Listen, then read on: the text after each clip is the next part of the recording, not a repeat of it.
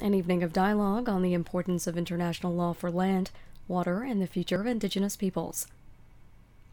An evening of dialogue with Grand Chief Stewart Phillip, Union of BC Indian Chiefs, Chief Doug White, First Nation Summit Political Executive, Ann Marie Sam, Nacasli First Nation, First Nations Women Advocating Responsible Mining, Paul Joffe and Jennifer Preston, co editors.